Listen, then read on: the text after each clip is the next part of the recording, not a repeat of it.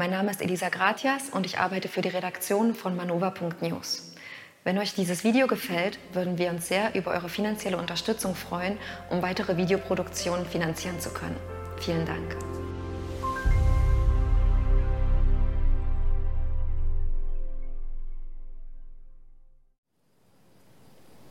Benjamin, wir sprechen jetzt hier über die Weltmacht Nummer 1, die Liebe als Politikum, ein heißes Thema. Herzlich willkommen mhm. zu einem Manova-Gespräch. Mhm. Danke. Nicht schlecht. Weltmacht Nummer 1, die Liebe. Ja. Mhm. Ähm, du bist, also du heißt Benjamin von Mendelssohn mhm. und du lebst im Friedensforschungszentrum Tamera und äh, hast die globale Liebesschule mitgegründet, zusammen mit Sabine Lichtenfels. Mhm.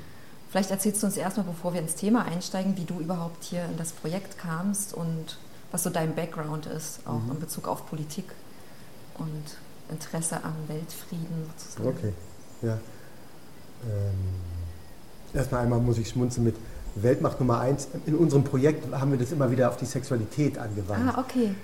Liebe ist auch interessant, aber auch die Differenzierung ist interessant. Mhm. Aber das ist ja so ein provokanter, so ein kerniger Satz, weil man denkt natürlich an was anderes. Bis vor ein paar Jahren hat man an die USA gedacht. Aber ja, bei unseren Zuschauern eben auch NATO, USA. Mhm, ja. ja. ja. und da meint man immer das geheime Netz der Sexualität. Egal, kommen wir zu. Meine Geschichte ähm, im Kontext politisch. Ich war politisch sehr aktiv in meiner Jugend, das heißt Antifa, Schulstreik, ähm, was man da so macht. Ich sage jetzt mal, äh, als Schüler waren wir in der Zeit total an die Studentenstreiks ange beschlossen. Und auf jeden Fall wurde das irgendwie aus dem Innenraum, dass etwas so nicht stimmt. Und ich weiß nicht, ist bei vielen Menschen so. Mhm. Es erwacht etwas, wenn man 14, 15, 16 ist. Und das ist auch so, es hat klar der Eros, aber auch mit ihm so ein Gefühl von, was ist möglich im Leben? Und dann, irgendwas stimmt doch hier nicht. Irgendwas stimmt doch hier so ganz grundsätzlich nicht. Nicht nur so ein bisschen, sondern so richtig doll. Und daraus bin ich irgendwie politisch aktiv geworden und würde irgendwie auch naturgemäß immer militanter, bin immer sozusagen weiter nach links, würde man sagen, oder Richtung schwarzer Block gerutscht. Das mache ich jetzt nicht lange und ausführlich, aber und dann hatte ich ein richtiges, ähm, ich würde sagen, kleines Erleuchtungserlebnis äh, auf einer Demonstration, dass Gewalt nie die Antwort ist. Also so ein richtig tolles Erlebnis, dass Gewalt nie die Antwort ist. Und bin dann wie umgeschwenkt auf die innere Arbeit, auf Stanislav Grof, holotropes Atmen, alle Arten von damals, die damals ganz vorne waren, auch viel mit der indianischen Kultur auseinandergesetzt, also nordamerikanisch, indianisch und so weiter und hab, bin ganz eingestiegen in die innere Entwicklung des Menschen, aber irgendwas in mir war klar, es braucht beides. Und jetzt mache ich es ein bisschen kürzer, habe dann hab mit die Friedensuniversität Potsdam mitbegründet ähm, und habe dann aber ähm, trotzdem gemerkt, die, die, innere, der innere Unfrieden des Menschen, mhm. die in, in, intensiven Konfliktstrukturen, die wir innerlich tragen, verhindern eigentlich die Umsetzung, die Manifestation von den besten Ideen. Und zwar schon so lang. Und dann habe ich jemanden gefunden auf der Reise Odyssee-Gemeinschaften mit halbjährigem Kind, mit dem Bus durch Gemeinschaften gefahren, durch Projekte gefahren. Und irgendwie war es immer dasselbe, dass es zwar die richtigen Ideen waren, aber der menschliche Untergrund, wie damals hatte ich es noch nicht so präzise, mhm. mehr so intuitiv, instinktiv, aber es gibt immer einen menschlichen Untergrund, einen ungesprochenen, der am Ende sich aufbauscht und zum Scheitern führt. Mhm. Und dann habe ich irgendwann von Dieter Duhn die Schriften in einem ganz intensiven Moment gefunden und der sagt halt, diese Innenarbeit ist die Grundlage der politischen Revolution. Also das ist nicht trennbar. Und er sagt, das hat es dann in endlos vielen Texten, endlos gut, finde ich, formuliert, von ganz poetisch manchmal, aber auch ganz akademisch mit seiner Doktorarbeit, ist ja ähm, Angst im Kapitalismus. Mhm. Und hat das Ganze so weit analysiert, ähm, dass ich total begeistert war.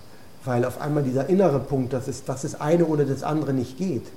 Ich muss auch sagen, ich hatte immer echte Probleme mit Gruppen, die dann nur auf die innere Entwicklung. Also ich habe haben sich so die Fußnägel gekräuselt, ja, ob ja. des Privilegs, wenn alle dann nur noch mhm. meditieren und was mache ich und wie gucke ich mein Feld. Ich war irgendwie immer in dieser inneren Spannung von es muss was tief im Inneren geschehen und es ist ur, ur, ur hyperpersönlich. Und wenn ich tief genug komme, ist es auf einmal global und das politisch Wichtigste. Das Gefühl hatte ich schon so ahnungsweise. Und dann bin ich halt hierher gekommen und habe sehr, sehr viel davon formuliert gefunden. Bis dann zu dem Thema, was du vorhin angesprochen hast. Und hast hier das erste Mal die Gemeinschaft besucht und direkt entschieden, du ah. ziehst jetzt hier ein? Oder? Ja, das war vor 25 Jahren. Ich bin hierher gekommen äh, mit meiner Partnerin, unserem acht Monate, zehn Monate alten Kind. Ähm, und die haben gesagt, genau, ich hatte das so. Ich bin nach Tamera reingelaufen und wusste, das ist es. Nicht unbedingt der Ort, aber der geistige Raum, mhm. die Vision. Einfach wie zellulär. Und dann haben die gesagt, wow, langsam, erstmal kennenlernen und ich war innerlich so, ja, okay, ich weiß, was ich weiß, aber und jetzt, als wo ich immer leitender hier tätig war, habe ich dann verstanden, wie Gäste enthusiastisch sind und sofort wollen. Und ähm, es braucht schon die ersten zwei, ein bis zwei Talsohlen, bevor man überhaupt sagen kann, man will hier wirklich wohnen, weil es ist die Utopie eines Paradieses auf Erden und es ist, jetzt in Anführungszeichen, ein Arbeitslager. Weil die innere Arbeit, die ist schon, man muss es wirklich sehr wollen. Und zum Beispiel für mich persönlich, es war, war immer der politische Raum und die politische Vision, die mich an den Engstellen, wo es so richtig ans Eingemachte geht, weitergebracht haben. Also weiter, weiter dabei haben, dabei sein lassen. Mhm. So. Manche sind ja aus persönlichen, mein, äh, sagen, oh, ich muss mich entfalten. Und wenn ich an die Grenzen meiner Entfaltung komme, ist es die politische Vision. Und wenn ich weiß im Inneren, das, was ich jetzt mache in meiner Entwicklung oder in unserem Verhältnis, in den Verhältnissen, hat eine globale Re Relevanz. Ja. ja, und ich, was mich eben bei euch beeindruckt, ist eben genau das, dass es euch jetzt seit, also du bist jetzt seit 25 Jahren dabei, aber die Gründer, also Sabine Lichtenfels und Dieter Doom und noch andere, mhm. das ist ja über 40 Jahre inzwischen mhm. her, und dass das hält weil sie festgestellt haben im Laufe der anderen, sie hatten ja auch andere Projektgründungen vorher, glaube ich, mhm. und da ging das eben immer schief, trotz der besten Absichten aufgrund der mhm. zwischenmenschlichen Ebene. Ja. Und das ist eben das, warum ihr die zwischenmenschlichen Beziehungen reinholt, also dann die Liebesschule äh, macht. Kannst du vielleicht so ein bisschen erklären, worum es da geht? Also warum Schule? Mhm. Ah, ja. sehr gut. Warum Schule? Das wäre auch, glaube ich, mein erster Satz gewesen. Also man denkt ja, Liebe muss man nicht lernen. Nicht ja. Liebe ist gegeben und ganz tief ist es auch so. Aber wir lernen es sehr bewusst, nennen es sehr bewusst Liebesschule, weil wir in einer Kultur konditioniert sind, die in uns liebesfeindliche Strukturen selbstverständlich macht. Also wirklich das ganz ähm, krasse Beispiel. Wir denken ja, Eifersucht ist Teil der Liebe. Mhm. Aber wenn man genau hinguckt, hat Eifersucht nichts mit Liebe zu tun. Ich sage auch nicht moralisch, dass sie verboten ist. Oder die hat bestimmt ihre Funktion. Aber es ist nicht Liebe. Mhm. Aber in einer Welt, wo das krasse Beispiel Eifersucht und Besitz, also so liebesfeindliche Strukturen, so selbstverständlich zur Liebe gehören, braucht man eine Schule. Mhm. Und wie bei den meisten Schulen, das ja, wird ja immer breitflächiger gewusst, dass die meisten Schulen, ähm, in Englisch heißt es Unlearning, man muss erstmal sich mhm. entlernen, sprich die Konditionierung lockern und aufheben, damit man überhaupt anfangen kann zu lernen. Und dann stimmt es schon. Also wenn man sich dann, äh, wenn man so viel gelernt hat, dass man nicht mehr ständig massiv und unbewusst der Liebe im Weg rumsteht und sie verhindert, dann ist es ein Geschenk der, des Lebens, der göttlichen Welt, wie du es nennen willst. Aber davor ist halt einiges zu tun. So. Und die Liebesschule in Tamera, man hat halt oft die Assoziation, ich weiß das, weil wir haben ja mal Gäste und egal was wir sagen, man rechnet damit, dass man irgendwie, Liebesschule klingt irgendwie nach Techniken und Praktiken, um das erotische Leben ja, zu verbessern. Stimmt, ja. ja, aber unsere Liebesschule ist politisch orientiert und ist geistig orientiert. Also erstmal das Erkennen, was bedeutet Liebe eigentlich als Politikum, wie intensiv sind unsere Fehlkonditionierungen im Bereich Liebe und Sexualität gesellschaftsprägend ja, das heißt, und dann ist es auch immer ein spiritueller Vorgang. Ähm, wie verbindet man sich mit dieser Reinheit der Liebe und lässt sich davon lenken und lässt davon eine, ich meine, unsere Idee ist, dass ein ganzes Kulturmodell nach den Prinzipien der Liebe aufgebaut wird. Mhm.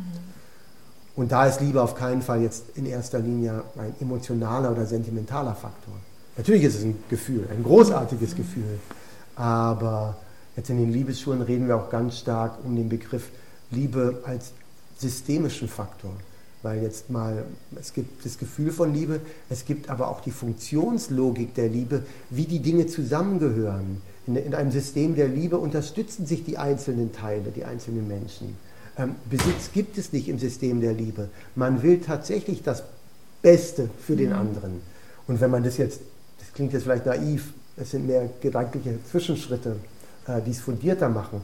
Aber ganz einfach gesagt, wenn wir ein politisches System hätten, was auf die Liebe ausgerichtet ist, hätten wir global eine andere Situation. Weil die Machtsysteme, die laufen, sind alle liebesfeindlich. Naja, und so ist die Liebesschule vor allen Dingen, wenn wir sie kurz machen, drei, vier Tage ist ein Format, was wir machen, ist es vor allen Dingen ein geistiger Einstieg. Auch ein ganz, ganz stark ähm, in dem Raum, den wir aufmachen, den geistigen Raum, was ist Liebe, was ist nicht Liebe, auch was ist die Geschichte, die Geschichte der Liebe, da meine ich jetzt auch speziell die sinnliche und sexuelle Liebe, ist ja eine brutale mhm. Geschichte. Mhm.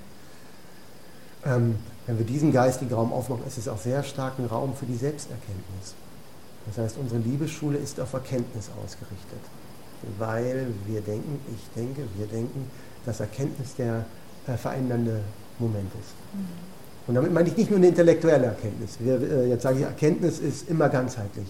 Also ich verstehe etwas intellektuell und Erkenntnis nenne ich es in dem Moment, wo es meinen Körper ganz erfasst und wo es eine Veränderung im Leben bewirkt. Das nenne ich eine sehr hohe Definition vielleicht von Erkenntnis, aber darauf zielen wir in den Liebesschulen. Ja, und in den längeren Liebesschulen haben wir schon noch Erfahrungsräume, also wo wir viel von den üblichen Tabus, mit denen wir so indoktriniert wurden, ähm, auch äh, im sicheren Raum und auf der Ebene der Basis von Erkenntnis äh, heben oder ankratzen, herausfordern. Und dann sind es auch sinnliche Erfahrungsräume, von einfache sinnliche Erfahrungsräume, wo man einfach die Wahrnehmung erweitert als Grundlage bis hin zu ähm, Aussprache von sexueller Wahrheit, von sexuellen Fantasien, was davon ist möglich, was will verwirklicht werden, was will losgelassen werden, was braucht Heilung. Da geht es dann schon ziemlich zur Sache. Oh ja. Kann man sich vorstellen. Also ich kann mir jetzt auch vorstellen, dass ähm, die Zuschauer, wir sind ja vor allem ein Magazin, das äh, politische Texte veröffentlicht mhm. und wo das Thema Liebe jetzt erstmal wahrscheinlich für viele, die sich denken, was, was soll dieses Thema auf einmal, mhm. was mich immer ein bisschen wundert, weil gleichzeitig alle Hollywood-Filme, jede Serie hat dieses Thema im Zentrum und ausgerechnet bei der Politik soll es dann auf einmal keine Rolle spielen? Ja, und die politischen Aktivisten, wenn sie so richtig frustriert sind, gucken sich genau diese Filme an. Ja. Möchte ich jetzt nicht, also. Ja, kleine Provokation am ja, Rande. ich meine ja uns alle. Ja. Ich meine ja uns ja. alle. Aber deswegen, äh, weil es gibt ja auch Vorurteile, also gerade wenn ich manchmal versuche, ich habe euch letztes Jahr kennengelernt, Tamera, und dann erzähle ich anderen Leuten darüber. Und die, die so ein bisschen was kennen, haben eben das Vorurteil mit der freien Liebe, die verstehen da nicht so richtig, was ihr da macht. Und ähm, Deswegen wollte ich das Thema jetzt auch aufgreifen, weil wenn ihr sagt freie Liebe, meint ihr vor allem Liebe frei von Gewalt, frei von Angst, frei von Urteil, frei von Eifersucht. Also das ist freie Liebe und ihr meint damit eben kein Dogma, weil das war auch ein Vorteil, was ich oft gehörte, dass man jetzt mit allen ins Bett gehen muss oder sowas. Also vielleicht kannst du das mhm. auch noch mal kurz ausführen. Ja, wobei du die, die Definition sehr umfassend gebracht hast. Ähm, und auch so, dass man schon das Politikum hört. Mhm. Weil Liebe, ich sag mal wieder, oft meinen wir dann auch Sexualität, ohne ja. Gewalt ist ein globales Politikum. Also wenn man weiß, was Polit äh, sexuelle Verbrechen stattfinden, vor allem gegenüber Frauen, äh, ich möchte gar nicht darauf eingehen, ich, die Informationen gibt es ja, dann weiß man, dass es allein schon dadurch ein Politikum ist. Ich möchte aber noch ein bisschen äh, erweitern. Also diese falschen Vorstellungen von, ähm, man muss mit allen ins Bett gehen, die kommen jetzt auch nicht von irgendwoher. Und es gibt mhm. zwei Teile, sage ich mal. Den einen ist geschichtlich in den 60ern, die Grenzen wurden, Tabus wurden gebrochen und man ist auch drüber gegangen und das möchte ich gar nicht diskutieren. Ich glaube, mit mehr Abstand betrachtet, jetzt sozusagen evolutionär oder historisch, ist es immer so. Wenn was mhm. Neues probiert wird, geht man über Grenzen. Und ähm, ich war froh, als ich die Gründer von diesem Projekt getroffen habe. Also bin ja nicht in den 60er geboren, aber ich hatte immer so ein Ideal, was da gesagt wurde damals von der freien Liebe. Und es war halt komplett schief gegangen. Mhm. An fast allen Fronten. Und dann ein paar Menschen zu finden, die sagen, ist noch gar nicht schief gegangen. Da geht es um einen evolutionären Vorgang. Der braucht Zeit, der braucht Verstehen, der braucht mhm. Studium, der braucht eine historische Einordnung und der braucht Heilungsarbeit. Weil ohne diese Heilungsarbeit ähm, machen wir natürlich in einer dogmatischen freien Liebe genau dasselbe wie ja. in allen anderen Formen. Aber du hast das Wichtigste gesagt. Ähm, freie Liebe heißt frei von Angst. Frei von dem Zwang, irgendetwas zu müssen. Das heißt, freie Liebe äh, ist das ganze Spektrum von einer freien Entscheidung für ein asketisches Leben, für ein Leben, was nur Gott gewidmet ist oder nur der spirituellen Praxis, über Monogamie bis hin zu you name it. All das ist äh, im Spektrum enthalten und all das braucht Heilungsarbeit. Mhm. So, das heißt, nichts davon ist einfach nur äh, gegeben. Und das eine ist halt das, was wir als Standard kennen. Und einen Standard anzufechten löst immer was aus. Ja, zumal es an unsere tiefsten Verletzungen geht. So. Und für mich war das so heilsam. Ich kann mal kurz dieses Buch hochhalten, was ja. Äh, die Gründer auch geschrieben hatten. Ähm, als ich das gelesen habe, da hatte ich wie so ein Erleichterungsgefühl, weil ich das Gefühl hatte, freie Liebe, das heißt auch, wir hören auf, uns selbst zu verurteilen, weil ich das Gefühl habe, eigentlich jeder Mensch, den ich kenne, ob die jetzt extrem viel Lust auf Sexualität haben oder gar keine, hat das Gefühl, er ist falsch. Mhm. Und das war auf einmal so, oh Gott, das heißt, wir können lernen, wir alle haben diese gleichen Ängste und können irgendwie so aufatmen und dadurch betrifft das auch uns alle. Mhm. Und die sind immer so unterschwellig, weil wir ja nie darüber reden. Und äh, ihr habt das jetzt hier in der Praxis, probiert ihr das, aber ihr, ihr seid ja auch ein Friedensforschungszentrum, das heißt, ihr erforscht das auch. Mhm. Und deshalb die Frage, du lebst jetzt seit 25 Jahren hier, Fühlst du dich manchmal trotzdem noch falsch in dem, wie du damit umgehst? Oder hast du jetzt schon eine Entwicklung bei dir festgestellt? Oder sitzen diese Prägungen aus der Gesellschaft so tief, dass das wirklich noch viel länger dauert, als du eigentlich gedacht hättest? Also das war auf jeden Fall. Okay. Der zweite Teil war auf jeden Fall. Ähm, ja, ich bin, das ist auch interessant, in diesem, in dem Projekt ist es äh, repetitiv, also es wiederholt sich, äh, dass man denkt, drei Jahre und dann haben wir es. Und tatsächlich bin ich auch so gekommen. Mhm. Ich bleibe drei Jahre und dann gründe ich mein eigenes Projekt. Dann habe ich genug gelernt. Es geht viel, viel tiefer. Und ich möchte jetzt nicht so sehr darauf eingehen, weil ich noch was anderes sagen möchte. Mhm. Aber ähm, das ist auch, so, ist auch so ein Grad, weil im wachsenden Verständnis von der holographischen Realität, also von der holographischen Wirklichkeit unseres Seins, ist dieses Bild, ich bin geheilt, gar nicht mehr ganz möglich, weil wir so intensiv teilen von einem Kollektiv sind, von, ein, von der Menschheit. Und auch ganz konkret, viel, viel konditionierter und viel geprägter durch unsere kollektive Geschichte, als wir es immer denken. Das heißt, unsere Vorstellung von Individualität und auch individueller Heilung zweifle ich schon an. Und zwar aus politischen Gründen.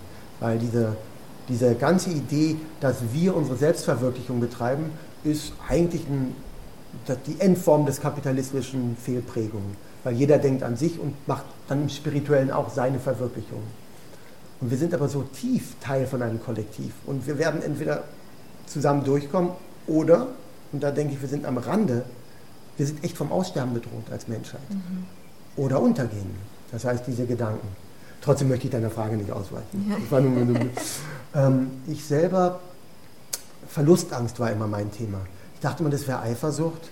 Und dann bin ich aber bin ich immer näher rangegangen und dachte mir, nee, eigentlich, äh, es macht mich gar nicht wahnsinnig, dass meine Partnerin was Gutes erfährt. Mhm. Soweit war ich dann schon innerlich in der Liebe. Aber ich kriege Angst, nicht, nicht rational, sondern irrational, dass ich sie verliere. Und dann habe ich gemerkt, wie weit das reicht. Das ist ja eine Bewusstseinsschule hier in Tamera, wie weit Verlustangst reicht und wie sie bis ins Detail mein Leben prägt. Und ich kann wirklich sagen,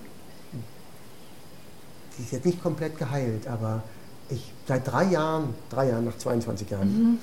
Bewusstseinsarbeit, ich glaube drei, drei, dreieinhalb Jahre sage ich krass. Sie führt nicht mehr die Feder in meinem Leben. Die Verlustangst führt nicht mehr die Feder in meinem Leben. Ich spüre es immer wieder kommen, aber ich habe die Kraft bei mir und das Bewusstsein, mich anders zu entscheiden. Ja, deswegen denke ich, ja, Heilung ist möglich. Ähm, es ist auch die Grundlage für meine globale Vision. Ich merke, ähm, mit der Verlustangst in mir konnte ich zwar mich aufbauen politisch für das Richtige, aber ich habe nie daran geglaubt. Ich habe im Inneren, weil ich ja denke, so wie ich funktionieren doch alle Menschen. Mhm. Und jeder Mensch traumatisiert, wie soll es funktionieren? Und ja, ist das ein bisschen eine Antwort? Ja, das ist total eine Antwort und das erinnert mich auch heute früh beim Gottespunkt, den hatten wir schon in anderen Videos angesprochen, dass ja jeden Morgen 7.30 Uhr treffen sich einige Leute und studieren Texte und sprechen eben über die große Idee, damit die im Alltag mhm. nicht untergeht. Und das ist mhm. immer der Alltag hier wirklich dem Forschen nach der Möglichkeit, friedlich auf der Erde zusammenzuleben, gewidmet ist.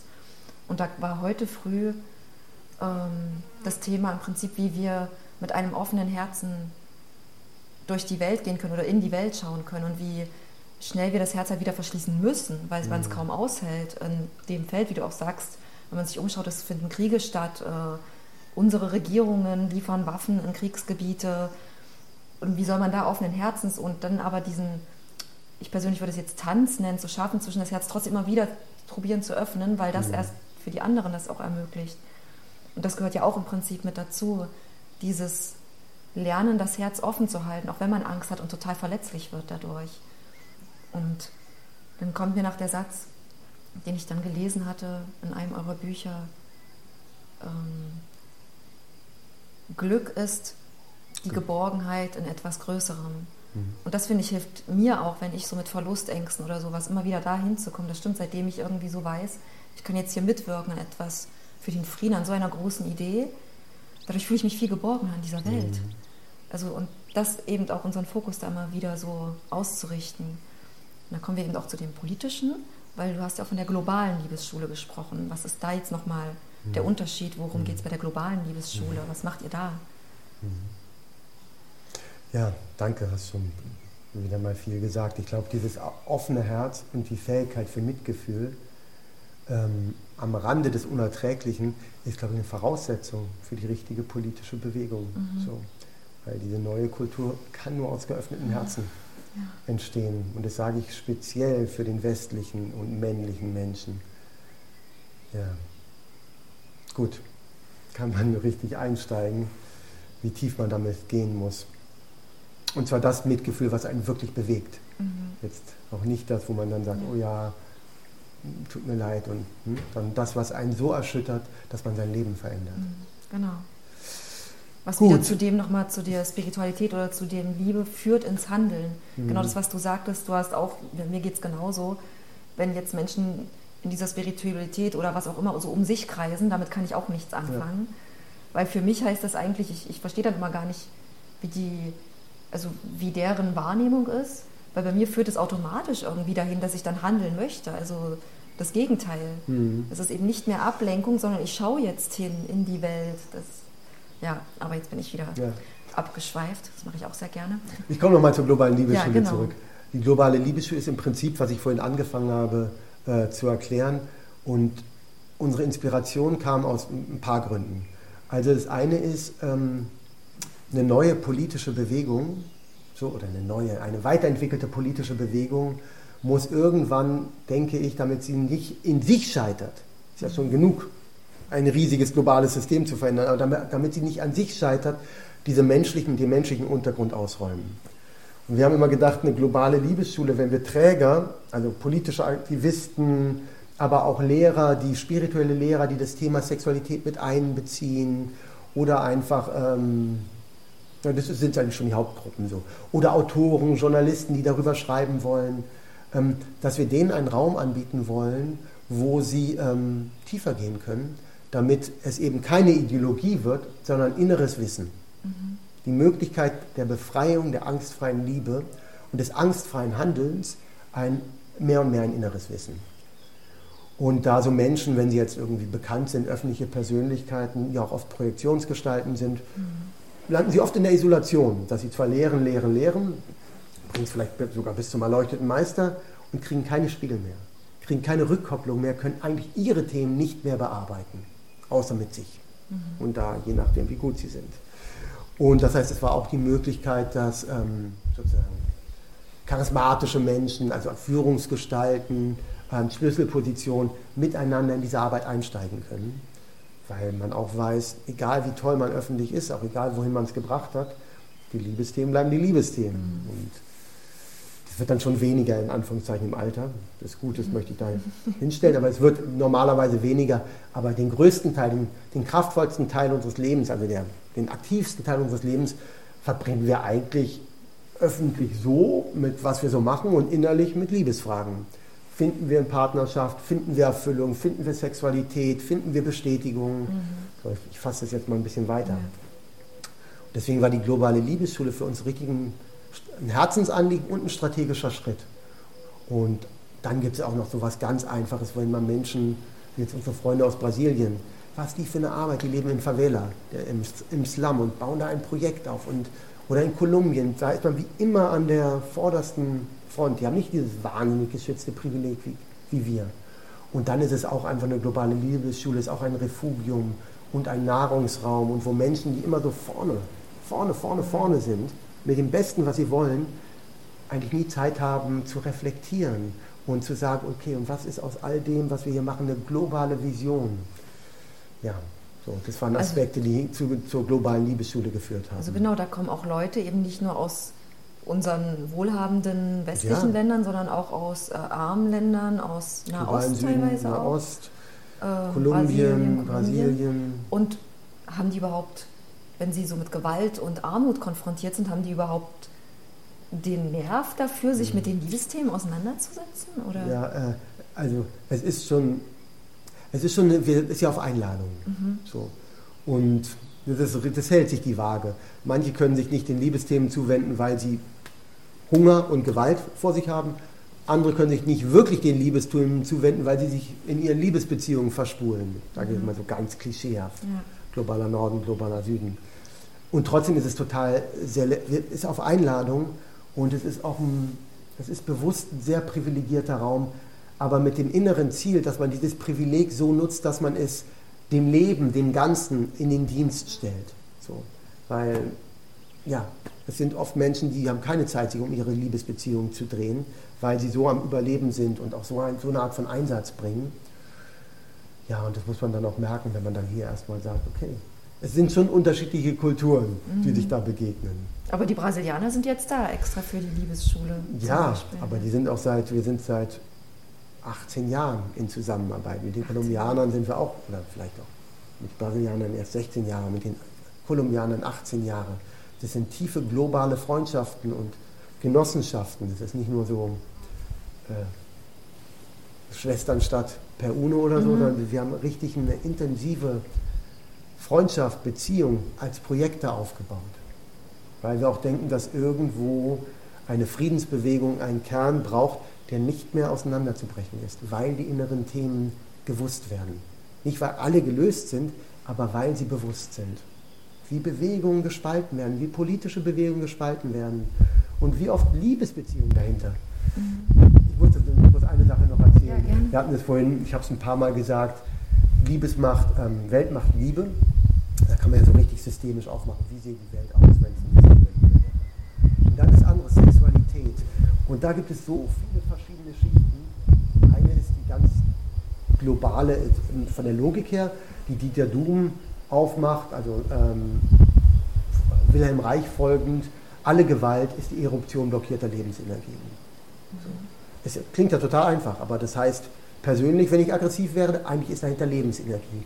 Als Nation, als Staat, der andere ähm, okkupieren will, besetzen will, bekämpfen will, es ist immer blockierte Lebensenergie. Das heißt, es ist immer kulturell falsch gelenkte Energie, die zu Krieg führt und zu Konflikten. Und deswegen ist dann unser westliches System voll von Unterdrückungssystem, äh, Unterdrückungsstrukturen, wie wir trotzdem die innere, das innere Aufbegehren des Lebens kulturell ruhig halten, sage ich mal. Das ist die eine Schicht. Und das andere ist aber, es ist doch viel direkter, glaube ich. Ähm, ich habe eine Anekdote in meinem Leben, die ich an der Stelle total gerne erzähle, ja, erzähl. weil sie mir so die Augen geöffnet hat. Da war ich noch gar nicht in Tamera. Da habe ich im, im Kontext einer Friedensuniversität ziemlich hochrangige Persönlichkeiten zusammengeführt. Da waren wir echt göttlich geführt, was uns da alles gelungen ist. Und da waren, und ich, ich habe mal ähm, ein Panel, ein Podium gehalten, moderiert, wo ähm, richtig Staatsoberhäupter, eh, ehemalige Staatsoberhäupter und Staatsoberhäupter miteinander ins Gespräch kamen. Und irgendwie dachte ich, irgendwie das, das Gespräch kommt nicht in die Gänge. Es ging um Demokratie und auch Südafrika. Ich nenne jetzt keine Namen, mhm. aber richtig hochstehende ja. Politiker, die in diesen Prozessen was zu sagen hatten. Und irgendwie kam es aber nicht so richtig in die Gänge. Und dann irgendwann passierte auf einmal was und auf einmal kam da eine Leidenschaft in diese Politiker und gar nicht gegeneinander, aber so für die Demokratie und für die Freiheit und die Wahrheitskommission. Und ich dachte, okay, was ist denn hier los? Und hatte mitbekommen, es war eine Frau, es war eine junge Frau in den Raum reingekommen. Und ich so, okay, jetzt ist was los hier auf dem Podium. Und dann war Pause, war fertig und dann sind beide auf sie zu. Ich glaube, der eine hat eine Zigarette angeboten, der andere Feuer so. Also so richtig klischeehaft. Und ich dachte, ach, ach, wie krass ist denn das? Wie krass ist denn das? Und ich, das ist jetzt auch nicht die volle Wahrheit, das ist wie eine Parabel. Ja. Aber da sind diese Menschen, die äh, Kraft ihrer Position die Geschicke von Millionen leiten, relativ gelangweilt. Zack, Eros, zack, bringen sie sich nach vorne und zack, würden sie sagen, für ihre politische Leidenschaft und ihre Überzeugung. Und das war aber der Trigger. Vielleicht ein bisschen plakativ, aber es war ja, so, ein, so ein Augenöffner für mich. Und, in, und so werden auch Entscheidungen gefällt. Also irgendwie der Präsident der Weltmacht Nummer eins fällt eine andere Entscheidung, wenn er irgendwie, wenn der Haussegen schief hängt. Machst jetzt so ganz banal. Ja, ja. Oder wenn er gerade mit einer Geliebten äh, öffentlich erwischt wurde und so. Ist ja alles vorgekommen. Ja, Beim auch, Betrügen. Wir hören ja nicht auf, Menschen zu sein. So ist und es. das ist irgendwie auch dieses Merkwürdige, dass wir irgendwie uns einbilden, das hatte ich auch mal in einem Buch über Ökofeminismus gelesen von Maria Mies und Vandana mhm. Shiva. Da haben die mhm. von der amoralischen Wissenschaft äh, geschrieben und dass ja der Wissenschaftler nicht aufhört, Mensch zu sein oder ein Ego zu haben, wenn er ins Labor geht. Mhm. Also dass das halt im Prinzip eine totale Illusion ist, zu glauben, irgendeine Wissenschaft könnte objektiv. objektiv. sein und auch dementsprechend Politiker nicht. Und mhm. ja, das ist die wieder auch als Menschen wahrzunehmen, ist, glaube ich, auch eine Herausforderung gerade für uns, eben auch da nicht ins Urteil zu fallen und sehen, wow, ist eigentlich mit diesen Menschen, auch da Heilung, zur Heilung einzuladen, was ja dann vielleicht denen weniger Angst machen würde. Aber das ist natürlich noch eine ganz weite Utopie. Ähm, ja. Ich habe gerade noch einen Faden, du hast es vorhin ja mit dem politischen Mitgefühl ja. so gesagt. Und das braucht es bei der Innenarbeit genauso. Weil die Wunde, das Kerntrauma, sage ich jetzt mal nicht nur deins oder meins, das ist ein bisschen anders gestrickt, mhm. aber strukturell, das Kerntrauma, dass wir, dass wir alle, und zwar schon seit tausenden von Jahren, verlassen und verraten wurden, plus minus. Aber verlassen, verraten, vorgeführt. Wir hatten Autoritäten, denen wir nicht vertrauen können. Die Kirche, die eine Moral über unsere Bedürfnisse gelegt hat und, und, und. Ähm, und da braucht es im Inneren eine ähnliche Entschlossenheit und eine Militanz wie als Aktivist. Also es ist, äh, es ist wirklich im Innengefühl, ob ich mich vor einen Panzer stelle in Palästina und sage, ich gehe hier nicht weg, diese Häuser schütze ich. Oder mit die, dieselbe Entschlossenheit im Inneren anwende um meinem Trauma, meinem Trauma, was verbunden ist mit einem kollektiven Trauma, was die Welt regiert, ob ich mich dem nähere, ohne zu reagieren, ohne mit meiner Abwehrstruktur zu reagieren, mit mhm. Wissen wollen, braucht eine ähnliche Entschlossenheit. Deswegen ist eine, eine für mich eine innere Arbeit, ähm, braucht eine, die gleiche politische Überzeugung, die gleiche Militanz, die gleiche Entschlossenheit. Und wenn man so, ich liebe so diesen Begriff der Zivilcourage und des zivilen mhm. Widerstandes. Und wenn es uns gelingt, gegen die falschen Autoritäten Widerstand zu leisten, weil wir wissen, was sie ökonomisch machen, ist falsch. Und wenn wir das schaffen gegenüber unseren eigenen Mustern an den Stellen, wo wir Angst haben und mit Abwehr reagieren wollen, das ist für mich eine Form von zivilen Widerstand gegen die eigenen Muster, gegen die eigenen Persönlichkeitsstrukturen. Und damit nie gegen die Person. Nie gegen die Person und die Persönlichkeit ist ja nicht dasselbe. Sondern gegen die Persönlichkeitsstrukturen, die aus Angst geboren wurden, für die Befreiung des Menschen oder der eigenen, eigentlichen Person. Und dann mit dem Gedanken eine Liebesschule machen, die natürlich ein Politikum ist, weil etwas, was alle beschäftigt, öffentlich wird und weil man an einer Kernwunde arbeitet wo sonst ein Riesenapparat, ich meine, unsere Konsumgesellschaft, die würde doch nicht funktionieren mit erfüllten Menschen. Also ja. Ich bringe manchmal so ganz banal ja. bei der Kurzschluss, aber die würde nicht funktionieren. Wenn wir erfüllt wären, sexuell in unseren menschlichen Beziehungen, wenn wir uns anerkannt fühlen würden, würden wir nicht ständig kompensieren durch Konsum. Das Genau. ist mal einfach. Ja, Und dann hätten wir ein anderes System. ja. Jetzt ist die Frage, wie, ähm, weil, weil die, die Widerstände sind ja, also das ist halt das Paradox, weil für mich richtig unsere Videos, die wir jetzt hier gerade machen, eben vor allem auch an die Menschen, die diese inneren Widerstände gegenüber all dem, was wir hier gerade besprechen, spüren Hm. und die vielleicht trotzdem dranbleiben und zugucken. Wie lädt man die ein? Habt ihr, ich meine, bei euch kommen ja die Leute alle freiwillig hierher und, äh, Ja. Und wollen dann was wissen, aber hast du vielleicht in deinem Umfeld Leute, die das auch alles vielleicht für Quatsch gehalten haben und die irgendwann aber neugierig wurden? Und wenn ja, wie glaubst du, ist das zustande gekommen, dass sie am Ende doch ein bisschen neugieriger wurden?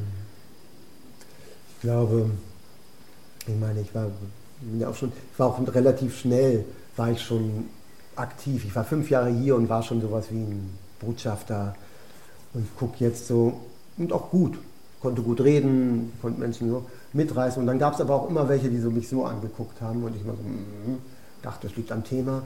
Und dann ist aber die Frage, ähm, hat es Integrität? Sehen die Menschen, ähm, dass das nicht keine Doktrin ist, sondern tatsächlich innere Arbeit? Und das, was, ähm, wenn ich reinrutsche in eine Ideologie von der globalen Dimension, hole ich es zurück und sage, ja, aber soweit ich selber glauben kann. Ich glaube, jegliche Ideologie, jegliches Dogma, da sind wir so allergisch drauf.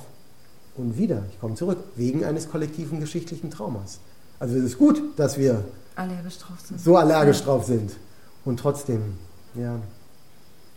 Und irgendwie, ich habe das jetzt gar nicht erwähnt, ich hoffe, Martin hat darüber geredet, weil ähm, unsere Idee ist ja nicht, dass alle das toll finden, was wir machen, sondern Nee, kannst du gern ausführen, die- selbst die- wenn Martin drüber ja, redet. Der Grundpunkt, der, der Hintergrund unserer politischen Arbeit ist schon direkter Aktivismus, aber es ist auch stark der Gedanke eines Feldaufbaus. Mhm. Und Felder sind ja immaterielle Wirkweisen.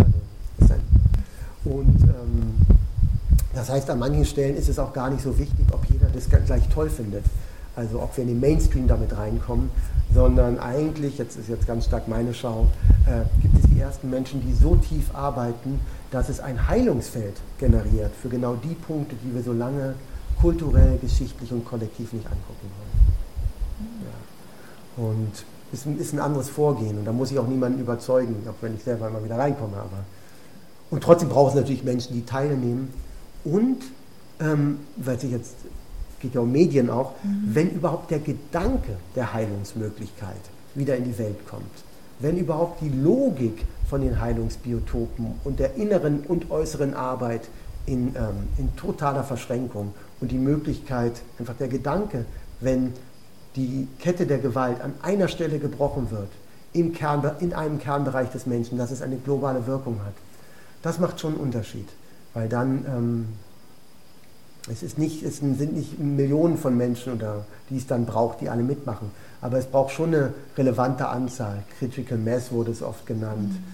Es gibt auch neuere Gedanken dazu, aber es braucht, es braucht Menschen, die diese Vision sehen können und sich dafür einsetzen können. Und ich glaube auch, gerade jetzt, das wird ja alles immer schneller. Das ist ja nicht, dass wir alle Zeit der Welt hätten vor dem ökologischen Zusammenbruch. Aber da gab es doch dieses eine Zitat, ich weiß nicht mehr von wem das war. Ähm, wir haben es eilig, also lasst uns langsam machen.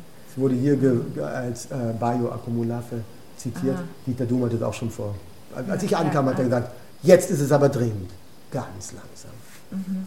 Ja. Wir haben auch einen Autor, der aus Dresden kommt, der hat mal im Interview dann gesagt, wir müssen auch mal kleine Brötchen backen.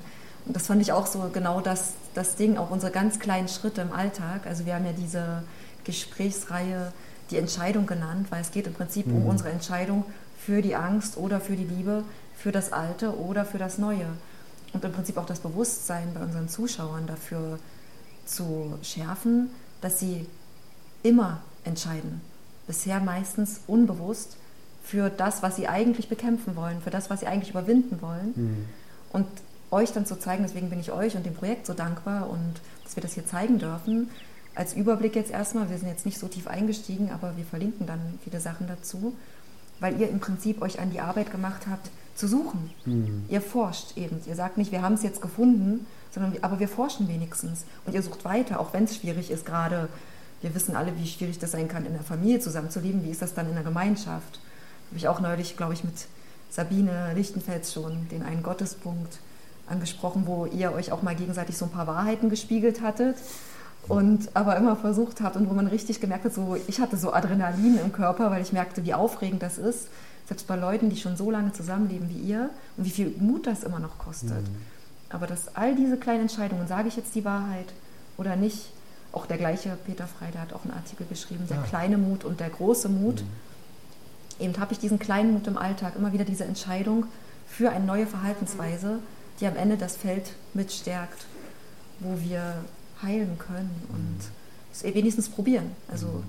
die andere Alternative ist ja jetzt auch nicht gerade äh, erstrebenswert. Deswegen hoffe ich, dass wir ein paar Leute hiermit inspirieren können. Mhm. Und bedanke mich. Es gibt, auch, es gibt auch eine gute Nachricht ja, noch in dem, was du gerade gesagt hast, nur jetzt, ja. vielleicht passt das sogar als Schlusswort ja, meinerseits. Perfekt. Ähm, weil ja diese Arbeit, du hast ja durch einen Gottespunkt hier beobachtet, mhm. wie lange das dauert und so weiter. Ich kann aber auch sagen, durch die Arbeit in der Liebe, obwohl ich mich, ich entdecke eine Schicht Angst nach der anderen, aber ich bin gegenüber Autoritäten, jetzt äußeren, außerhalb, so viel angstfreier geworden und ähm, also ich hatte früher richtig an den Grenzen, ich hatte Angst, obwohl ich nichts hatte, einfach mhm. konditioniert, okay, ich werde untersucht, ich werde rausgerufen, irgendwas ist falsch. Und zwar mhm. auch, wenn ich nichts bei hatte, mhm. was irgendwie. Und das ist inzwischen so viel weniger geworden. Also die Projektion auf äußere Autoritäten nimmt auch real so viel ab. Und dann in der Verdichtung von Menschen, auch vor allen Dingen von kräftigen Menschen, die was wissen auch und was sehen können, ähm, wird es dann immer intensiver. Aber diese Arbeit trägt auch jetzt ganz real Früchte, weil man in ganz anderen Bereichen, wo man gar nicht dachte, dass es Liebesangst ist, aber ich habe keine Angst vor Hunden mehr. Ich hatte totale Angst vor Hunden. Und durch einen bestimmten Heilungsdurchlauf, den kann ich im sexuellen Bereich, habe ich auf einmal gedacht, krass, das war ja gar keine Angst vor Hunden, sondern vor einer Energie in mir. Mhm. Auf ja. die die Hunde dann vielleicht sogar anspringen. Auf die die Hunde anspringen, aber und die ich auf die Hunde projiziere. Mhm. Und das machen wir ja ständig. Ja. Und ja, ich wollte nur sagen. Das, das würde ich gerne noch als kleinen Hinweis für Menschen, die gerne kommentieren unter Videos, ähm, da lassen, die Projektion. Dass mhm. oft ja der Kommentar, der unter dem Video dann steht, mehr über die Person sagt, die ihn schreibt, als über die, ähm, die es betreffen soll.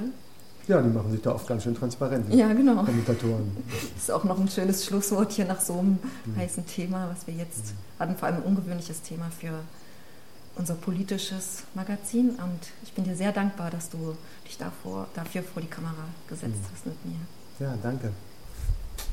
Mille grazie.